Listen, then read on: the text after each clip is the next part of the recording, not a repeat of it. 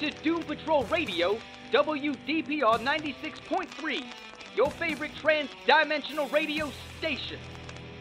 Either these citizens of Cloverton are closing their eyes to a situation they do not wish to acknowledge, or they are not aware of the caliber of disaster indicated by the presence of a Doom Patrol in their community. Surely that spells trouble. Trouble with a capital T and that rhymes with. And welcome back to WDPR. Sorry about that. Our DJ friend seems to be on the fritz lately, That's crazy. He's a whack job, I tell you what. and dare I say, putting on the Ritz apparently. Uh, today we're talking about episode four of season four, which is Casey Patrol, written by Tom Farrell and directed by Kristen Wendell. My name is Mark. And my name is Nathan. And Nathan, how'd you like today's episode, Casey just- Patrol? You're just jumping right I'm into jump- it. jumping right into it. Let's talk about it. I'm here. I'm having a Um, great time.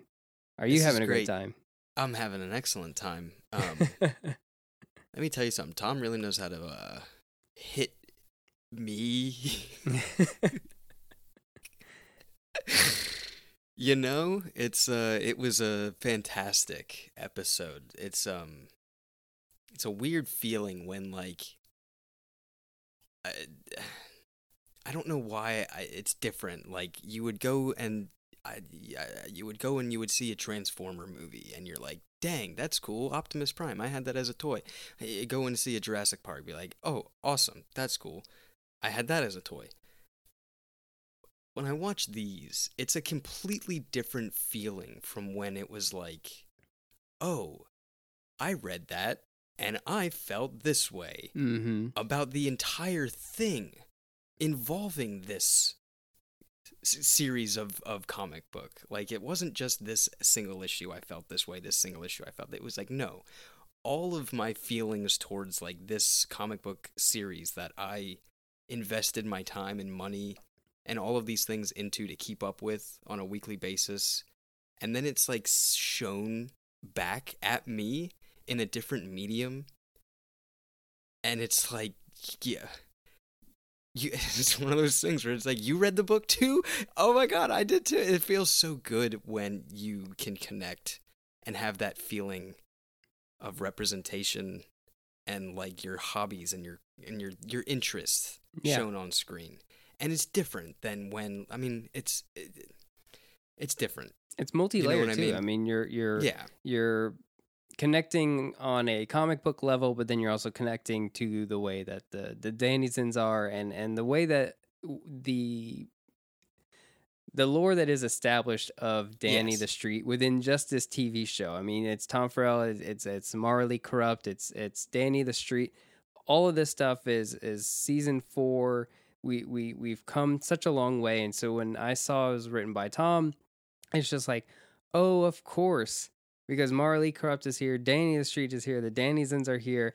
It it's just like revisiting Friends, which is what it's like to always visit Danny the Street. You just go, oh, everyone's here, and Mhm. you just come back to it, and you're like, you're picking up where you left off. Um, it's an episode without the Doom Patrol in it, yet it still feels like I know these people, and I love being here again. So yeah. it has that kind of energy as soon as it starts off with you know? And um, it, it's it's it's fantastic. I was telling um, my fiance my partner that I, I was talking about dorothy spinner. Like i was i was telling her about how i'm so excited for today's episode and i you know it's the whole day i'm just like explaining who dorothy is and sure i've read dorothy in rachel Pollack's comic books and then you know when when you see dorothy in the tv show you start building a whole new um connection with this character. And and and the history of, of dorothy in the tv show starts to build on top of the history of of the dorothy that you met in rachel's run of of when she kind of took a more primary role. And of course then uh, you know dorothy's history throughout doom patrol then after uh, it, it just it, it builds over time and um, when i was anticipating this episode it just kept building and building of like oh i'm it's it's another dorothy episode like it's so uh, I'm I'm so glad to see it again, to see her again in in the show. So I was I'm just like excited to see it, and you know I'm telling her about it, telling her about the Sex Patrol episode and the great musical number there. They even have a reference to it in in, in this episode. There's just so much good stuff to see. I actually went and rewatched Sex Patrol because I wanted to to live in that moment of the of the character progression for for Dorothy and it was so great to revisit Flex Mentallo, all the Dannyzens, the parties that they throw for Danny. It's such a great time. And then to go into this episode, it, it feels like you really are watching a sequel to Yeah. that episode because it, it it really does connect to it and, and shows like the next step in Dorothy's adventure. I mean, yes, there is the Dead Boy Detectives episode that also um, she references a lot, but I was just super excited to see this character again. So for me, I'm as a fan just really excited to see this character again. Um, so yeah, let's talk about today's episode. It's uh, the synopsis here is when the safety of Danny and everyone housed within is compromised, Dorothy is forced to step up with some unexpected help. And that unexpected help comes in the form of Space Case, real name Casey Brink, played by Madeline Zima. Nathan, what do you think about Madeline playing Space Case in this episode? It was excellent. It was really cool. I, uh, you know, I came on knowing Casey from just the book, especially when it was first started in Gerard Way's run. It was like, you know, new character, new adventure, kind of twist and turn surprises along the way. Um, it was a cool and different style and version, but also the same. Um, and that's, uh, it's just cool thinking that, like, people care, other people care so much about this character to like keep writing her into other adventures and like to expand it more and to have a different version of Casey Mhm. from what at least from what I know and what you know I guess the general readers know and everything. So it's not, you know, it wasn't as boring. It wasn't like, "Oh, you're just doing the same thing." Of course not, you're not doing the same thing. That's it'd be stupid for me to think that you were going to do the same thing. It- We should know better, you know? Yeah. Um, so it was a really, it was a really cool, like just an excellent breath of fresh air. Um, I'm, I, I love, I love it when this series uh, just has new characters. To be honest with you, um, yeah. it's not boring. It's not like a, uh, oh, this guy is like a, oh no, how do you, how are you gonna do this one? Because it's, it's weird, you know. It's not like it's their name big, big name characters like, I don't know, fucking Green Arrow showing up. Oh shit, it's, I'm not gonna. Fu- that's stupid. That's boring. That would immediately take me out because it's like, why? It- uh, okay, Green Arrow show, great.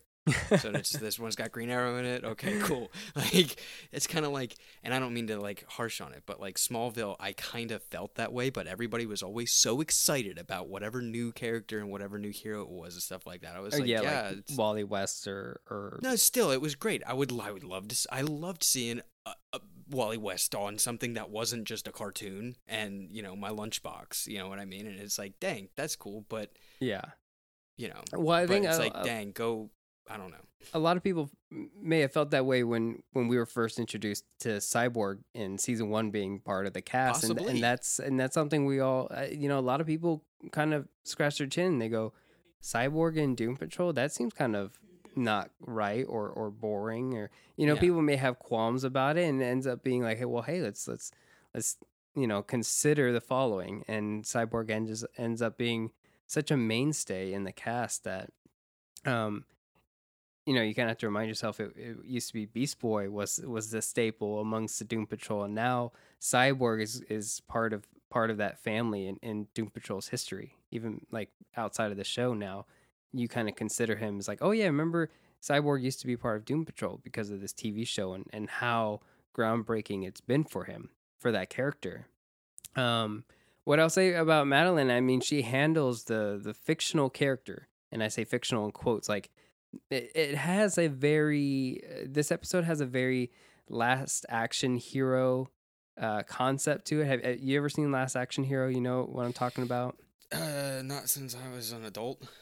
Okay. The Arnold Schwarzenegger movie, right? Yeah, so like the kid goes into the movie of, of the last action heroes. Is, you know, Arnold Schwarzenegger plays a fictional character, and it's very much like what Casey is in this episode. What Madeline Yes. Zima tries to be Space Case from the comic book.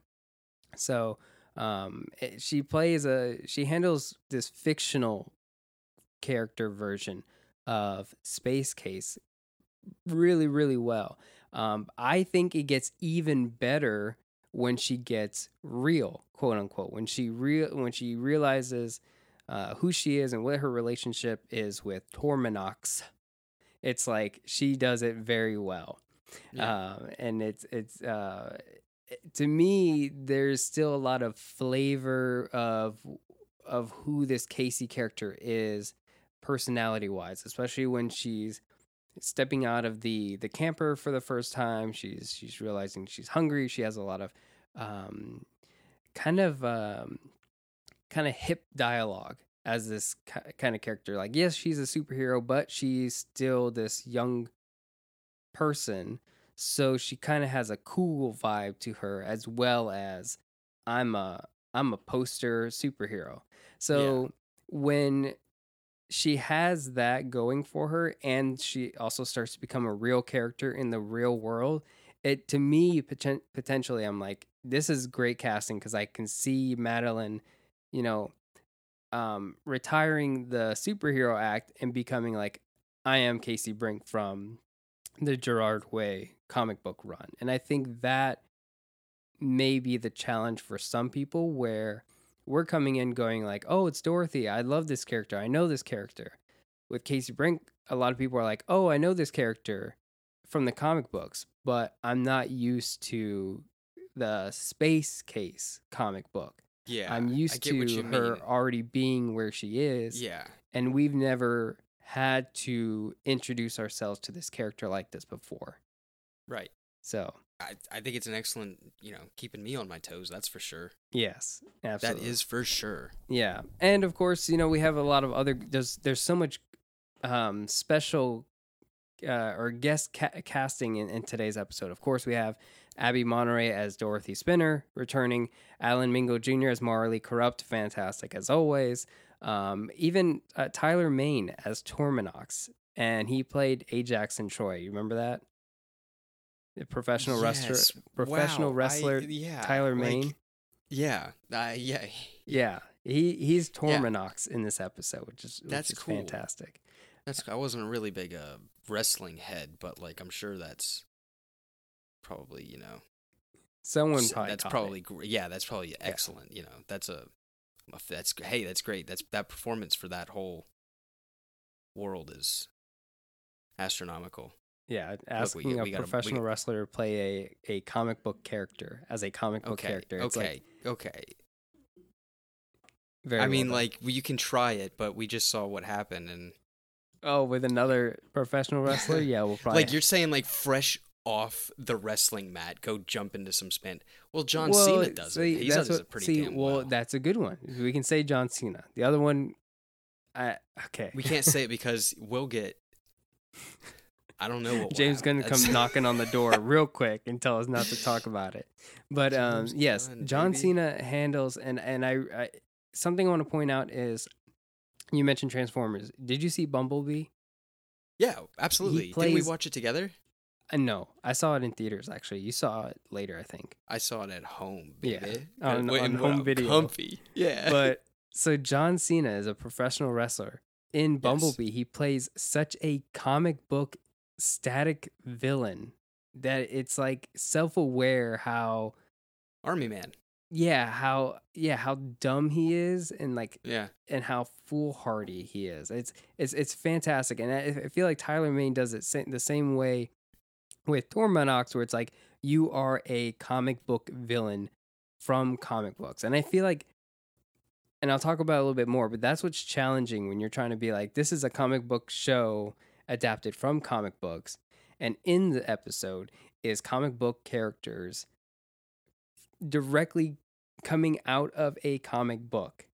Yeah. That's that's the tricky part here. But t- Tyler Tyler Mane he does play it straight. I mean, And that's what I was saying. Like as a professional wrestler, sometimes they have it easier when they're like, no, I can accept that I'm I'm self aware of, of how goofy I, I, I need to be for this character Yeah. because that's what they do for a career. So um another shout out one is Choppy Guillotte. He plays uh Ace of Diamonds. He handles that character very well as well. So that's a returning character, uh, one of the main stays of, of Dannyzens for um I guess Dan- Danny the campground, Danny the the village.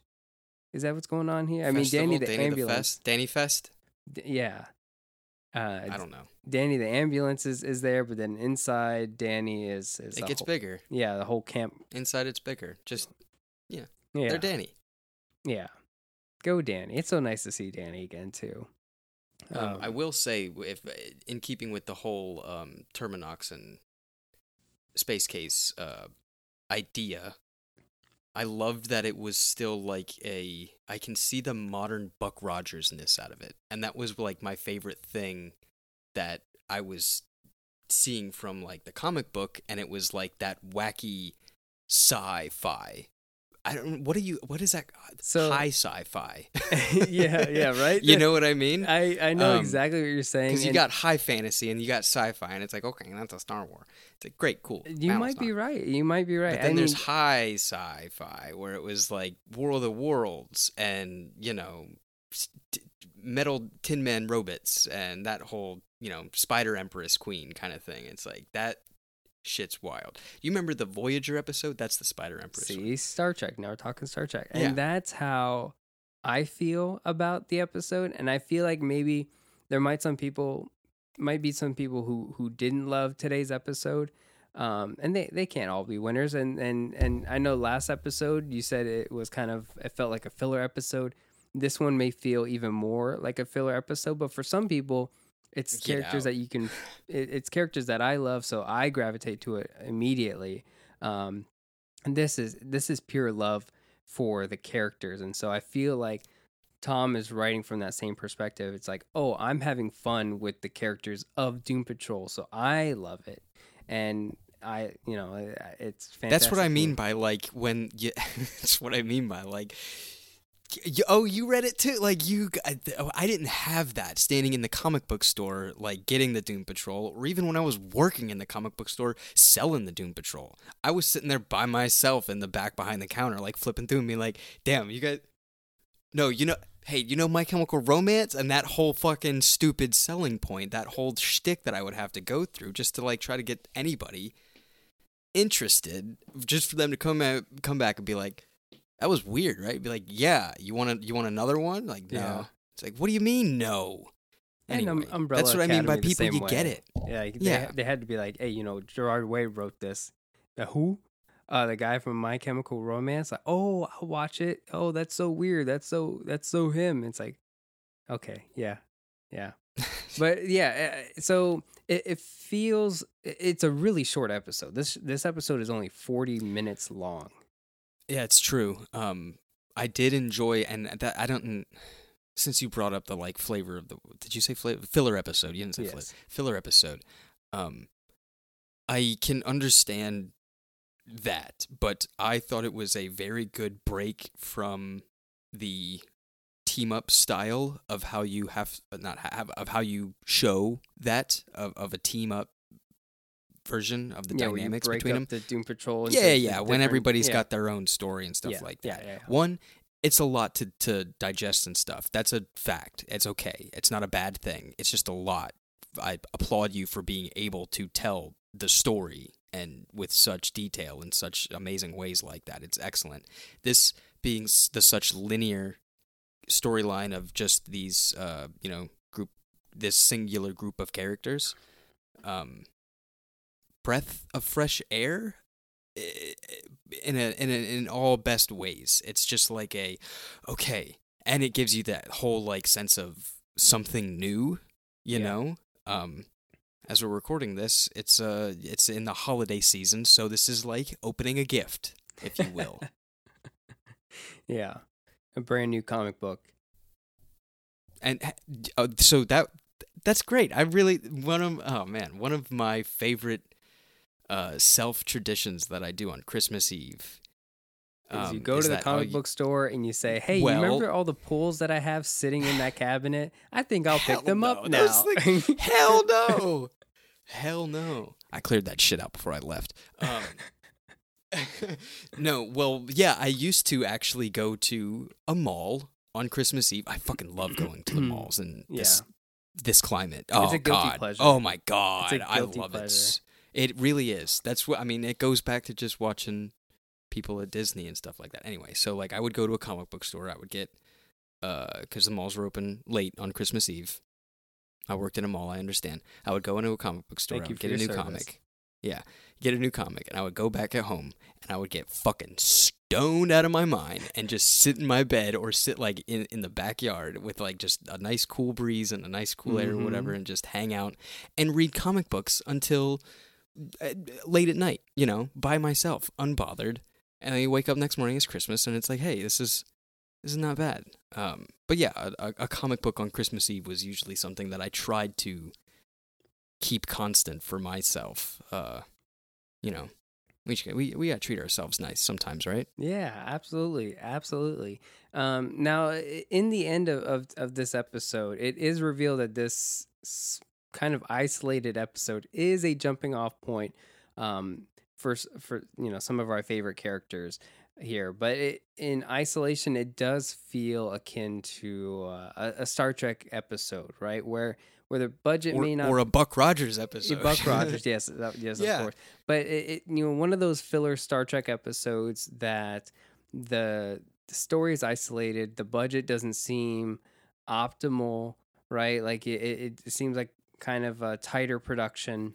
The stakes, yeah, like a season two rando thing of, of Next Generation where it's just like the backlot and the entire background sky is just one big blue. It's like, wait, you're what is you're on a planet or yeah, yeah, I get what you mean. yes, you're just in a rock quarry, right? you, could, only afford foliage? Okay, got it. So you know the stakes don't seem as high because it is kind of uh, confusing in this episode. Like, what what are they after? What is Torminox after? Uh, does he Yeah. want Danny? Does he want you know? Later, it's revealed that he wants the necklace that Dorothy had had reobtained uh, from her father. So it's the stakes are questionable, and yet at the very end of it, it's still it still has this uh, personal level to it that I feel like fans of the show may still find a, a personal love for this episode. I know I do because I, I like seeing Dorothy. I love seeing the way that Dorothy grows up as a character. It's to me the part I love most about it is is seeing Dorothy grow up. You know, from season two to her her brief appearance in season three and now in season four. It's like you're growing up. You really are growing up, and it's gonna suck. It's gonna be awful. But that's the beauty of Doom Patrol. It's the beauty of what Rachel Pollack wrote when she took over Doom Patrol from Grant Morrison. It's it's that growing up that I'm glad this episode exists because that's what I want Dorothy to do. I always wanted her to stay with the Doom Patrol. I feel like this handles that progression very well where it's saying like yes, we know she's part of Doom Patrol in an umbrella, but do we really want to just stick her in one of the many rooms of that manor or Yeah. do we make her progress back into the company of Doom Patrol? Does she really have to physically be at that manor to be part of the Doom Patrol? So she's having her Doom Patrol episodes. Her her Doom Patrol story is happening, and this episode is that. And so it's a fantastic way to see the character. And even in the Rachel Pollack run, she was kind of on her own because the Doom Patrol was was basically destroyed by Candlemaker. So Yeah. it's it's um And she's got the same like tweed jacket, right? yeah yeah she's very much like starting to look like the grown up. but uh, stylish. A whole hell of a lot stylish in this one.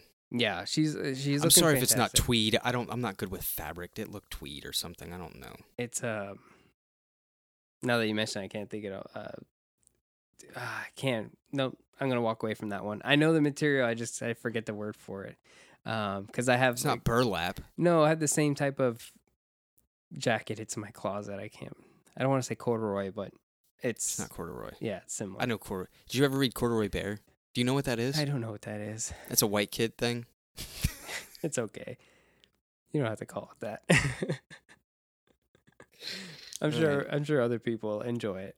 Um but yes, it's um eh, I I think this this type of concept, I think the type of concept of this last action hero, you know, your space case comic book character coming into a show that's based on comic book characters, I feel like it is a is a hard concept to nail down because on one hand, you're doing a mockery of a comic book character, right? You have Space Case, which is a fictional character. On the other hand, you are adapting comic book characters. We have Dorothy Spinner, who is a real person to be taken seriously and not a comic book character taken from from Grant Morrison's comic book. We try to adapt that and and kind of make it believable. So it's a little bit challenging for viewers. I feel like it's a little challenging for viewers because this concept can be confusing. Um, every person in this episode is doing an extravagant performance, whether it's Maura Lee Karupt or Space Case or Dorothy Spinner. You know, it's it's. I'm asking myself to think differently about one half of the cast being like Space Case and Torminox, uh, to consider them like, oh, these are static comic book characters but then take Dorothy and Maura Lee Karupt as dynamic, real characters. That's the part that's hard when I think about how it translates. Like, I'm asking myself, how should I connect with Space Case and Torminox? Am I relating to them on their comic book origins and how they are like related and they're struggling to um, reconcile their relationship or, you know, you know that origin and then there's also like oh wait you're a real person now like casey brink separated from space case like how do i Well, When that that was, I think the um. Hmm. So. The whole. Oh man, how do I? How do you? Oh fuck me in metaphysics. So like Batman, right? This is just work with me. i know him Batman. you heard about this guy? yeah i've seen real- the movie Real nut. yeah Um, real real crazy the whole wears a mask and behind the mask and you know the hero. That's a great character really- that- but that if you could reinvent batman as a as a person who lives in doom manor it's like oh that's a crazy bat guy he's sits in uh his room. well yeah yeah I mean that's that right writes itself. It's been it's been writing itself for eighty years. Just change the tone. Obi Wan Kenobi that shit from a certain point of view. This dude's a wacko. yeah Um. Anyway, so like the whole like uh, hero behind the mask, Casey Brink versus Space Case. This character was pulled from the comic book into the real world. The real Mhm. world being the Doom Patrol world. We're in their universe now. Casey Brink is the alter ego of Space Case, but since the book is about Space Case and her heroics and everything, and that whole shtick, I think it's a learning process. It's like, it's like Mannequin. Is that the right one, or what's the one with uh, um, oh God, life size? Did you see that? yes Okay, so I think it's kind of like I think now if I'm wrong, please yell at me. But I think it's kind of following those kind of rules where like pseudo inanimate object gets sentience, but it's comic book character that comic book character. No nothing deeper than that. Uh so like mask. Mask comes to life. And then that mask does have layers, but that pulled from thing doesn't know that yet because now it's just like I was just comic book character in real life. I was just mannequin now in real life, but like you have layers to it. Barbie had a whole history behind her. You were an astronaut. You were, you know, queen of everything. Yada yada yada. It's like you were president space case. Yeah, space case is here. Uh, and Casey Brink was the layered. So like now y- you as the the mannequin now have to like learn the layer, and that's the uh, the beautiful growth process that we go through with these characters in the show. Isn't it wild? Isn't it insane to see that every single character in this show has growth, as if it's like something that's supposed to happen in storytelling, right? Yes. It's like it's a beautiful thing. So when you were saying Dorothy, uh, now I'm backtracking. Dorothy staying at Doom Manor and stuff like that. There would be no room for her to mature. There would be no growth behind it because it would just be static in the in the manor, playing the character of Dorothy in the manor with the Doom Patrol. Yes. Static. Dorothy has to go out and have the adventure. Space Case, aka Casey Brink, has to go out now and have the adventure Yeah. you have all the other like father daughter and and insight that a comic book can give you and you know hey maybe they got to go find another another you know another comic book and it will give you more insight to your background and stuff like that unlocking these memories that uh, Casey was starting to have Yeah, yeah, taking them out of their comfort zone. And and I like, you know, you used the phrase the beautiful growth of these characters. Um, Mhm. I have it here, you know, today's today's episode I wrote it down as uh, that t- today's episode starts with a beautiful lie. Now, where have you heard that before, Nathan? one of the on one of in one of the greatest pieces of film works that there is that exists uh yeah It's it's a it's amazing. in one of my favorite movies. I I love I love that as a concept and I- I love that as a starting point when you're not lying to the viewers as much as you are lying to yourself as the character and that's the growth that you have to get through is that you are oh. lying to yourself and so Dorothy is is telling this story in the beginning about how she got this necklace and her and Candlemaker kicked ass and beat up a whole bunch of people and yeah robbed a museum of some sort in the mountains. And yeah right it's it- it's so Great. it's so odd. And then and at first I was like, okay, whatever. I guess they did. That's cool. Dorothy Yeah. already is who she, you know who she is. And then it just doesn't add up at the end, and you're like, oh yes, because she's lying. storytelling she's storytelling she's fibbing Yeah. She's lying. She's not there yet. She's pretending that she is. And that's a lie to herself. And so it's a it's the it's the big beautiful lie that characters say and it it's such a great way to start because like you said, it, it space case is also the lie that Mhm. Casey Brink is telling herself and she doesn't realize it until she's in the real world where she has to face things like mortality to Yeah. to come to terms with you've been lying to yourself you know your character may be fictional in the comic book sense but you're also being fictional with yourself and Dorothy is being fictional with herself. So it's it is multi-layered. It is challenge, challenging to relate to those characters because they are putting up these walls of I'm a steak fat uh, steak I'm a fake static comic book character.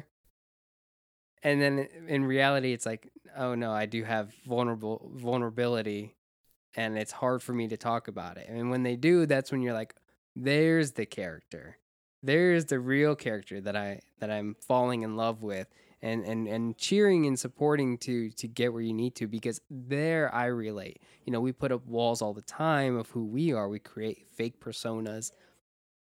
Crazy Jane is another great parallel. I'm sure some people have a fake persona that that protects them by being a different person in, in, in the face of others and telling stories that aren't true.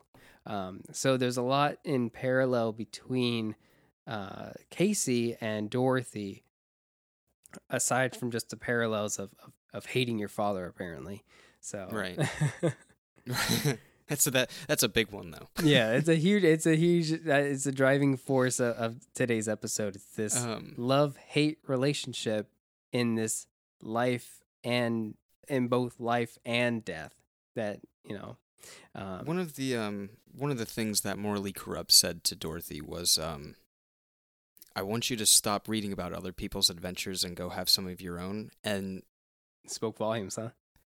I had to pause. that like I don't know.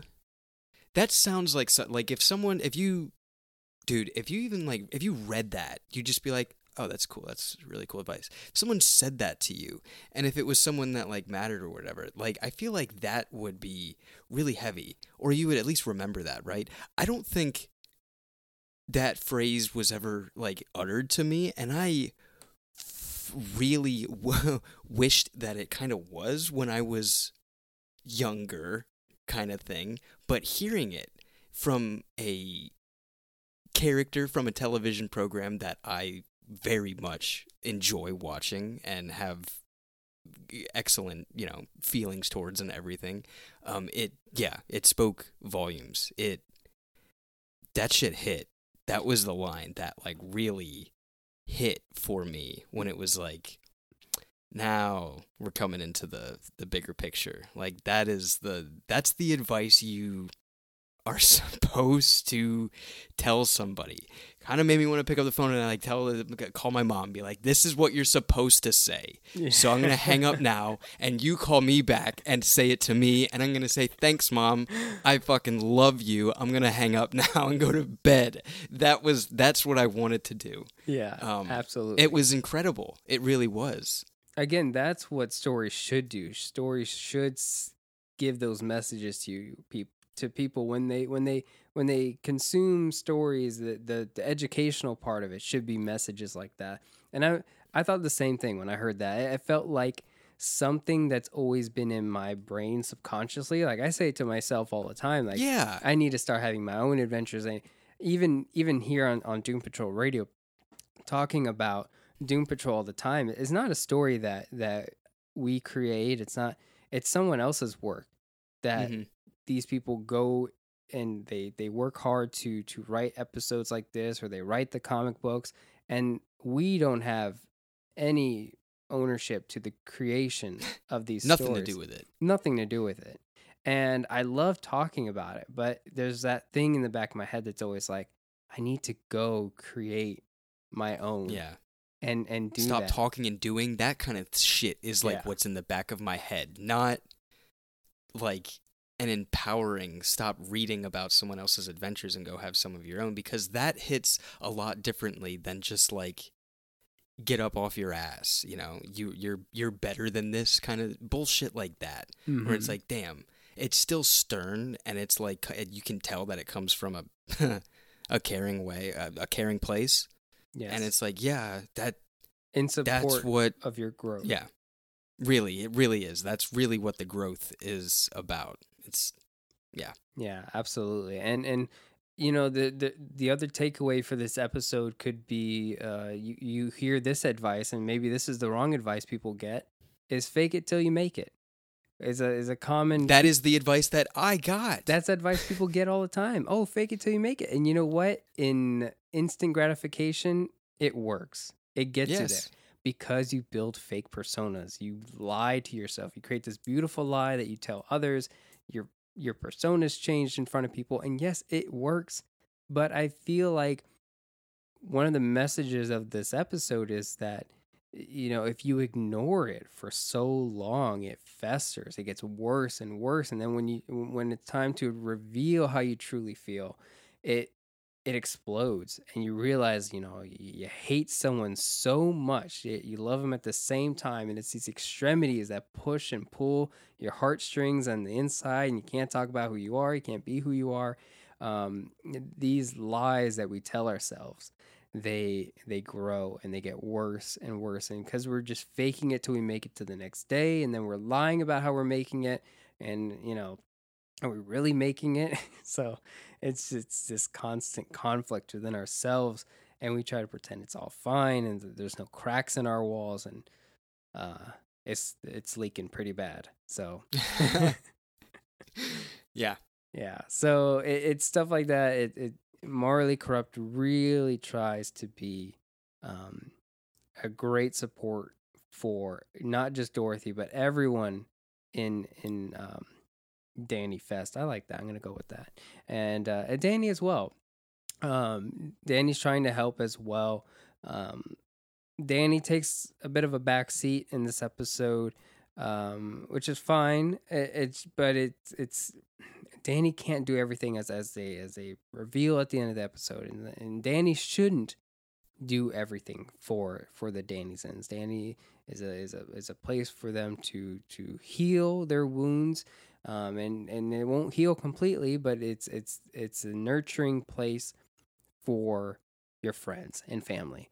And and you can only do so much, but then it is up to them to to come to terms with and be honest with themselves for in order for them to truly truly progress. Um, Right. One thing I, I will say ab- about Danny uh, on a cinematic level and production level is uh, I kind of miss how Danny talks, communicates with characters in, in the show. Um, it seems like Danny now We got a whole different bunch of them though in this one. it it seems like text just changes on Signage. like like like visual effects like the yeah it's like the same thing it just like pops in new text right. and it pops You want things like smoke. You want like I want like Subway the car steam. license plate to say a different message and then you look at I don't know, the nutrition label on a on a cereal box and there's a different message. Like I don't want so much CGI popping of changing text. I'd rather the you want text the eye movement. Yeah, I want the text. You could still have maybe the audio cues to like, hey, look here, and the character's gonna look there and look there. But yeah. the I remember in uh, well, it happens in the comic books, right? Like he's wa- someone will be walking down the street, Yeah. and you'll see um, there's the banner. The street signs will say a different text. Like again, license plate might have a message, and it's like an anagram or acronyms because it's um, hyphenated. And in the first episode, Danny Patrol, I, I I think I remember like the banners would come down. It would say one message. The um, promotional window window shopping it would have a different message and you know danny was communicating in these kind of printed ways where i Mm. feel like in in this episode is more so like we're gonna have just a sign and we'll change the text it'll just like pop in pop out and um, it worked in season one doom patrol because they had the marquee of the theater which could digitally change text so it was easy for danny to change and, and keep the focal point of the camera. So it was smart in that regard. But I feel like but you didn't like the people passing that like changed.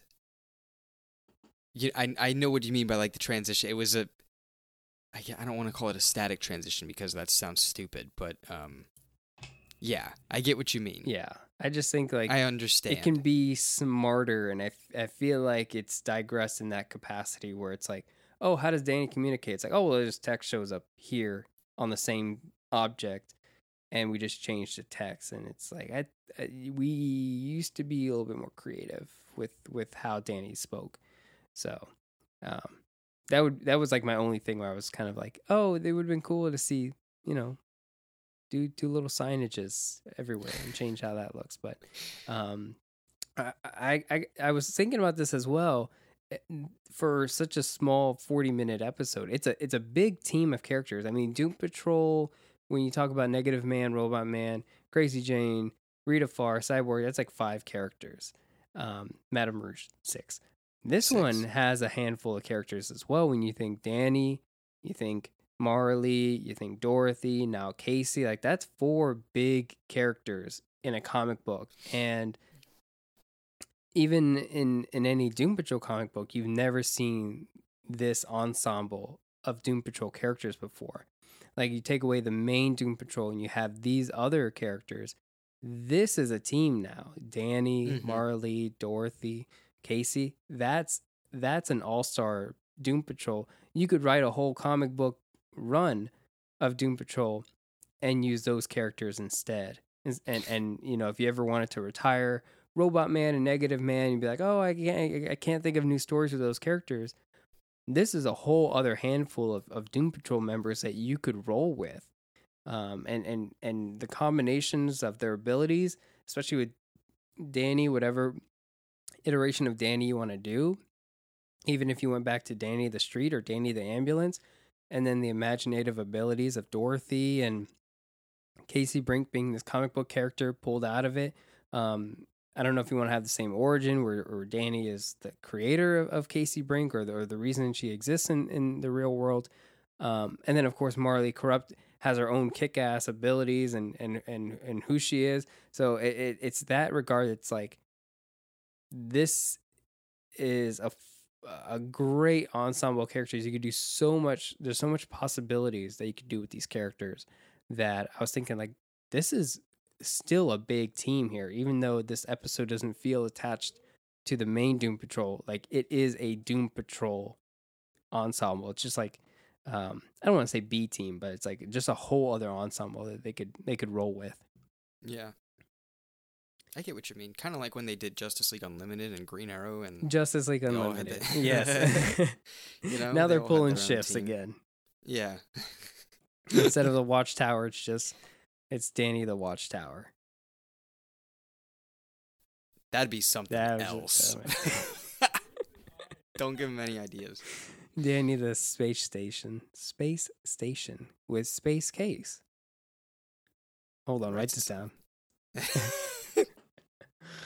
Uh, okay, yeah. So, um, yeah, the end of the episode. So, I was thinking if this is if this was going to happen, and it does, uh, where this talisman of immortality that was keeping Niles Caulder alive would be Played something into- that yeah. Project Immortus would require. And so, at the end of the episode, I was wondering if Torminox would fall into this Immortus league, and he does. He does. It, it is revealed that um, Torminox is going to continue being a character in this story for um, Immortus, and then we also see Temeka Soretti reprise her role as Dr. Janice from last week's episode, and so she um, returns the talisman of emotions and we talked a little about uh, uh, we hinted at this last week but it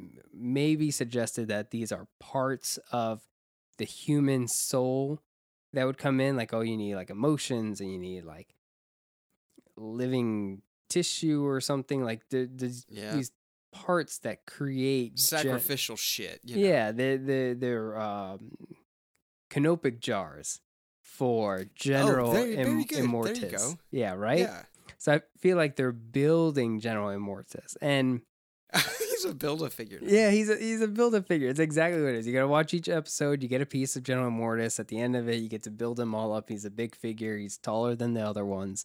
Um, Damn. I'm a I'm a huge sucker for those things. I You you're the only person I have ever met that like has honestly that has really like expressed in that I love sending you pictures of them because they were always a fucking joke when we had to order them.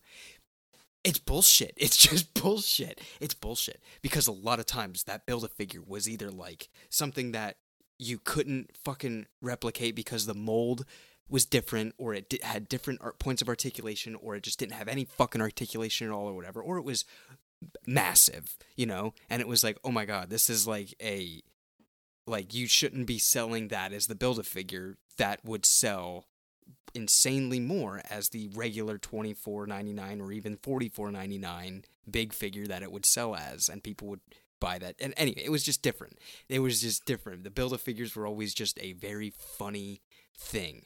And i loved that you really like because it's always it's like a surprise. It's like who could i build.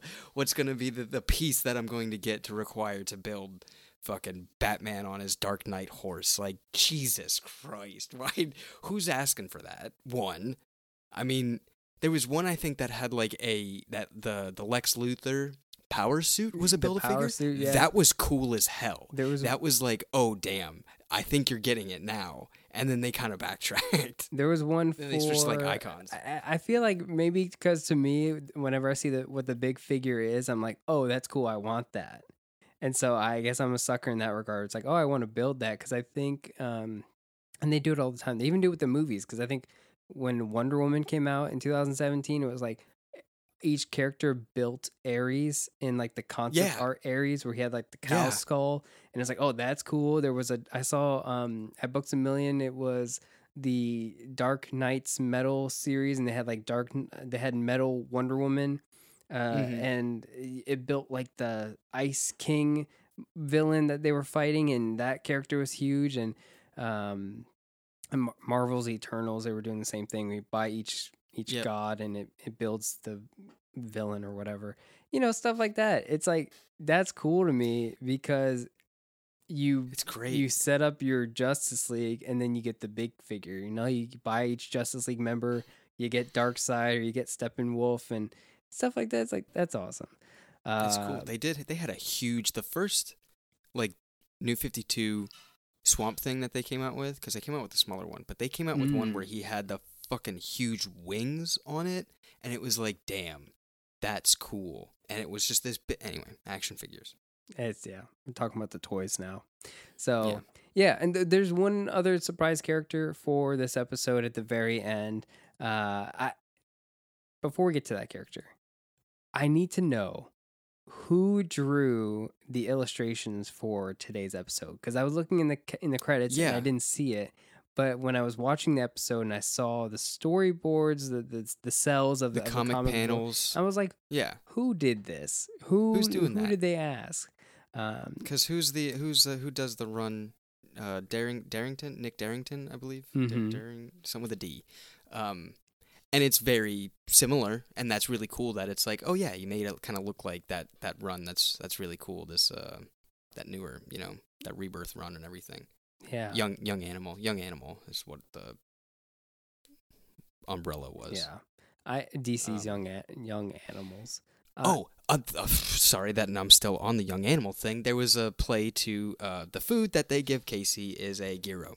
yes, That's was like the promotional shtick for Doom Patrol number one from the young animal thing. And buddy, I got that gyro sticker on my longboard. I still, I think I still have another one, and I think I have.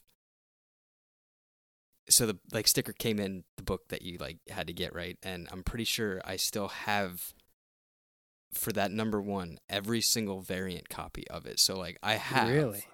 yeah a bunch of them. No one else was those- buying no. it, so Uh, well, I was it was I. This is what Nathan did when Nathan worked at a comic book store.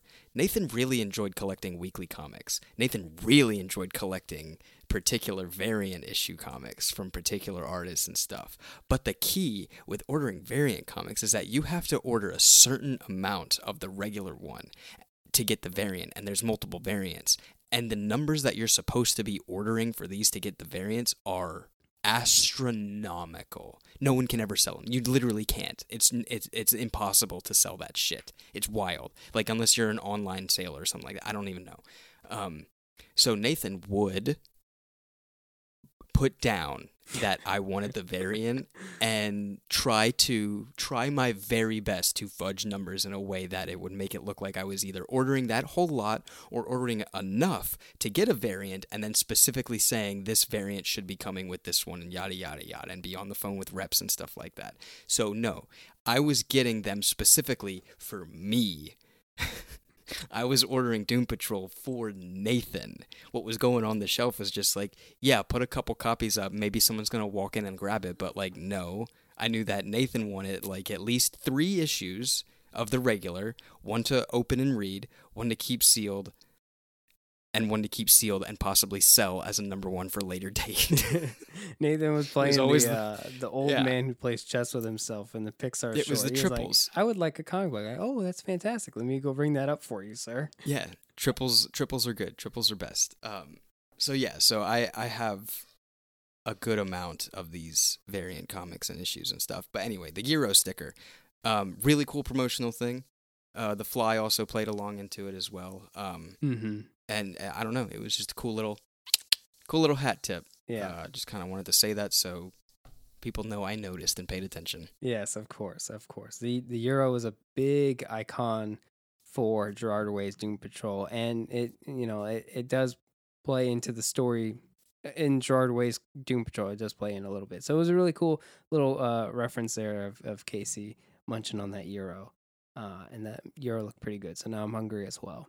Um, the there's a surprise character. I'm surprised surprise character that I'm surprised was not revealed in the episode because it to me it seemed obvious, but um, is is this character not Wally Sage that we saw in in last season? Labeled as a as a weapon by Madame Rouge. Do you remember? You remember this episode? I don't remember, but So Wally maybe you're right. Yeah. So that kind of sounds. So what's what's Wally Sage do? Wally Sage has this uh, meta human ability to to bring comic or whatever he draws to life, right? So if he draws a bird, the bird comes to life. And Madame Rouge deemed him a weapon. Madame Rouge seems to have a gift for finding out who and who is not a weapon in reality. Um, and so Wally Sage is actually the creator of Flex Mentallo, right? So Wally Sage drew Flex Mentallo, the comic books, the the So yeah, absolutely. Mentallo's serial was drawn by him, which I guess if you watch season uh one or no, if you watch season if you watch episode two of season four again, you see the Mentallo serial. I guess you could have seen that as like a a forewarning of hey, that character, the, the person who drew Flex Mentallo is actually going to be in this season. And so at the end, you see a person who's drawing these comic book characters. It's a person who who writes um, uh, Space Case. And there was something I was I was wondering if they were going to reveal in the episode when they were like, "Oh, I'd like to know who's writing my stories." I was imagining they were going to bring a comic book and be like, "Who's Wallace Sage?" or who or Wally Sage, and and and show on the cover it's like, "Oh, written by this person." Then cut to the uh, the League of Doom, or you know, and, and the newest Brotherhood of Evil, and and show like, oh, Wallace Sage is here writing things Okay. out. Torminox shows up and says, "I got that Good memory. got that thing you wanted," and then it's revealed like, oh shit, Wally Sage is going to take these canopic jars of, of life essence, draw General Immortus, do an alchemy circle. They Philosopher's Yeah, Stone this hands. shit. Yeah. Okay. And then yeah. before no, I think I I think you're on to something. I um that that complete blindsided by that. Um, that's news to me. You you telling me this right now. I uh wasn't even th- I don't know why. I just I stay in the moment, you know. well, I didn't think I, I didn't think the character was going to come back until I saw him uh, saw him drawing. That I went, oh, you're that guy. You're the one. I don't even from- remember the drawing, man. Honestly, that for some reason I really don't know why. I think the whole Malcolm stuff was like taking a harder hit with me during that whole Sisterhood of Dada mess. Yeah, I, I think it was at the time we all thought like, oh, it's just like a Easter egg. Like, oh, that's that guy would would go on to create Flexman. No, but this is a normal thing in Doom Patrol as well, where just like on a page in one of the first issues of a whatever run, you're going to get some random drawing of something that's usually a foreshadow of whatever's going to happen in that story, you know? That's a very common thing. Yeah, I think even Um, uh, Dorothy Spinner was like that in Paul Kupperberg's run, where Dorothy was just a background character, and then Grant Morrison, as Grant Morrison does, is just like, hey, that character, weird as fuck. Let's bring her in, and Mhm. we're gonna do weird ass shit, and then make this great character out of her. And then Rachel Pollack developed the character even further, and um, made her who she is today, as we see in this TV show, it feels more. We give, at least for me, I give more thanks to Rachel Pollack because the way I see Dorothy in this episode, I go, "Oh, you are adapted from her comics because of of of the the the the history of the of the character, the publication history." So it, it's that kind of developmental process. But Wally Sage is, is I don't really know if Wally Sage is mentioned much at all in in publication history, um, besides being like, oh, you know, you were like someone who could create those uh, Flex Mentallo, and I've I've never read the Mentallo um, spinoff. I, No, I didn't- Richard I Case it was always a- as yeah. well, right? Or Grant. Yeah. I don't know if Grant Morrison wrote it. I know Richard Case also drew it. If that's Mm. correct, I, I don't couldn't tell you, but yeah, Wally Sage is creator of Flex Mentallo, and in this in this universe, also the creator of Space Case.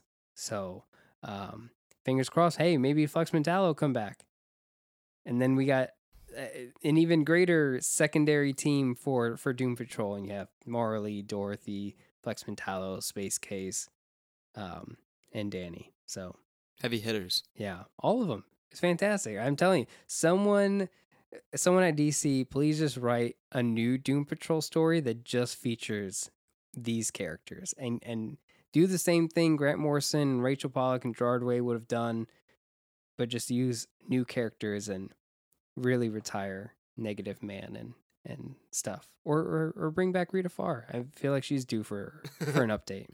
Especially, well, this show does it. This show is like Rita Farr is a great character in the show. Very well handled. Um, that's all I have for this one, Nathan. Anything left on your end? I don't think so. Um, I'm excited to see where this is going to take us. Um, the Dorothy uh, storyline is something that's really cool. That still kind of keeps us grounded to Niles, uh, and the whole idea of the whole quest for immortality or whatever the hell the reason why Doom Patrol is here and and why they are there and Yeah. you know kind of just it's it's more of it's like you call it lore. It's like great lore Yeah. that we're just going to keep on looking into. It keeps Um, the but yeah, fire no, burning uh, of toxic masculinity, toxic patriarch kind of like dads keep messing shit up like every character whether it's robot man crazy jane dorothy now it's caulder it's just like you guys even even in death you guys keep ruining our lives and we have to pick up the pieces so uh they keep the, they keep that well lit so i i agree i i i look forward to a lot with with dorothy spinner and i'm glad to see her return once again and welcome casey brinke. It's very nice to see casey as part of the doom patrol. She's here in television now it's finally happened so Yeah, It's- that's incredible. it's fantastic. That's quick, but that's incredible. yeah like what uh four years ago we would have been like oh i wonder if casey they'll ever bring casey brinke into the tv show. Well now casey brinke is in doom patrol so it's quite a lot to celebrate at least with us so that's all we had it for t- for today's episode. If you guys enjoyed everything you heard you can find us on social media at radio doom patrol on twitter.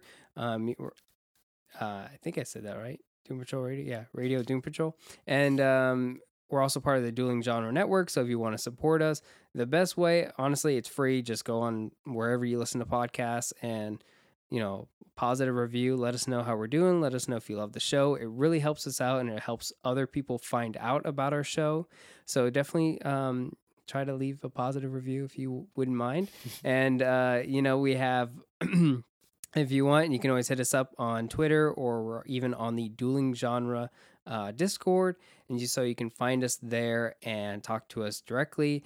And we even sell merchandise so stickers and stuff about the, the doom patrol radio artwork. It really helps us um, support the show. And so from the bottom of my heart thank you for listening. And without further ado dj please don't mess this up. Take it away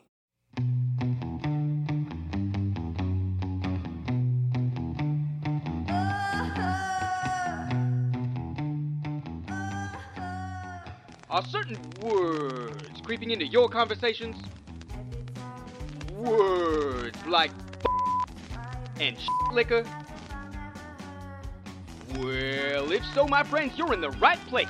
So we'll catch you next time here on Doom with a capital D and that rhymes with P and that stands for pool.